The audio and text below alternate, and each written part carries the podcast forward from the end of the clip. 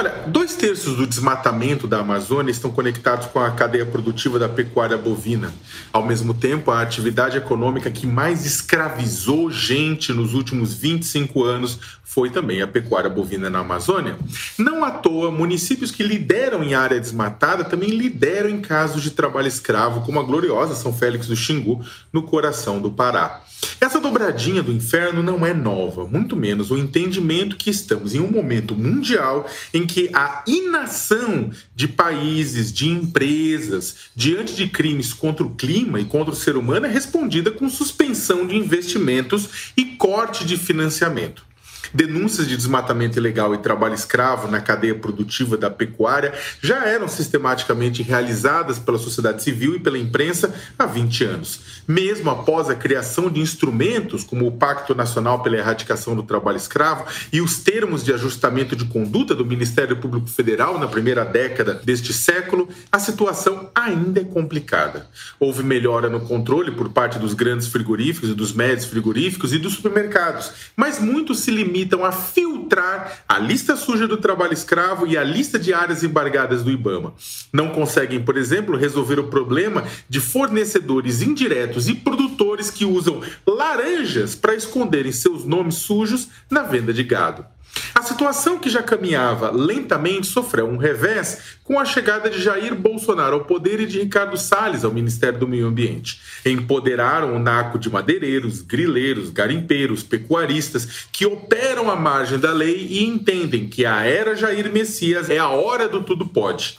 Mas o governo também enfraqueceu instrumentos de monitoramento e controle, como IBAMA, ICMBio, INCRA, FUNAI, INPE, e assiste à redução no número de auditores fiscais do trabalho responsáveis por libertar gente. O governo Bolsonaro primeiro negou, depois atacou e demitiu quem mostrava o que estava acontecendo. Daí usou teorias conspiratórias de internacionalização da Amazônia.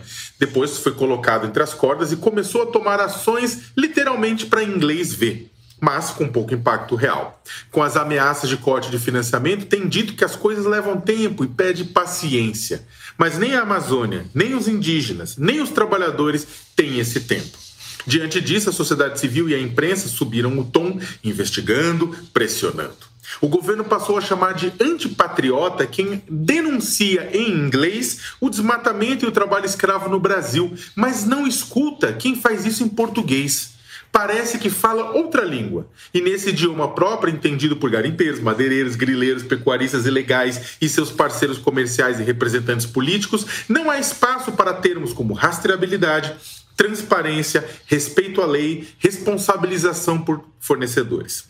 Tampouco para a discussão sobre marcos regulatórios nacionais e a articulação de legislações internacionais sobre cadeias produtivas. Enquanto o governo não fala essa língua, os investidores vão falando a deles. A JBS, gigante brasileira do ramo de proteína animal, foi suspensa da carteira de investimentos vendida pela Nordea Asset Management, que controla um fundo de 1,4 trilhão e tem forte participação na Finlândia, Dinamarca, Noruega, Suécia.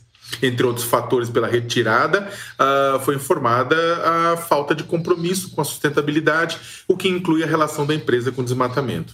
Não foi a primeira nem será a última empresa brasileira a sofrer isso. Imagens de destruição da floresta estamparam capas de jornais, sites e escaladas de telejornais em todo o mundo, mantendo-se como tendência nas redes sociais.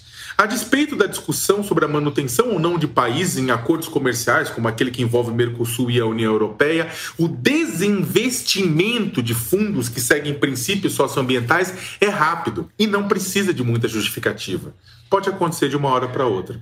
Qualquer investidor de fundo internacional que tiver o mínimo de senso crítico neste momento não vai acreditar no teatro montado pelo governo federal para convencer que o país está preocupado com o salto no desmatamento da Amazônia e que fará tudo ao seu alcance para diminuí-lo.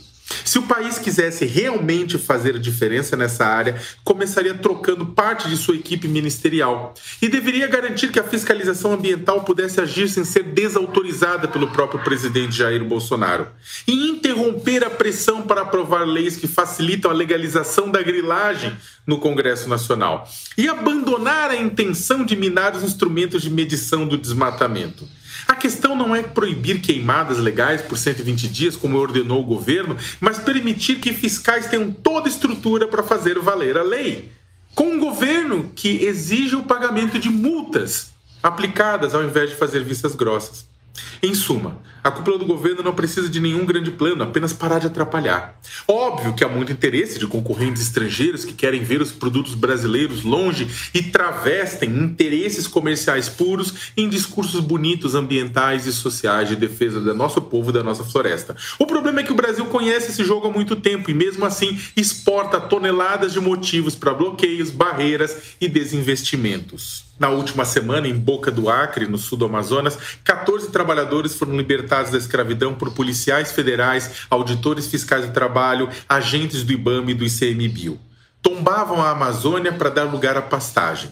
O governo gosta de culpar o mensageiro, ao invés de enfrentar seus apoiadores e o naco medieval da bancada ruralista. Vai praticando assim seu esporte preferido, o arremesso de responsabilidade para terceiros. Isso pode colar com seguidores do presidente, mas não a fala macia do vice, Hamilton Mourão, que vem se reunindo com empresários estrangeiros e nacionais, que vai impedir fuga de investimentos.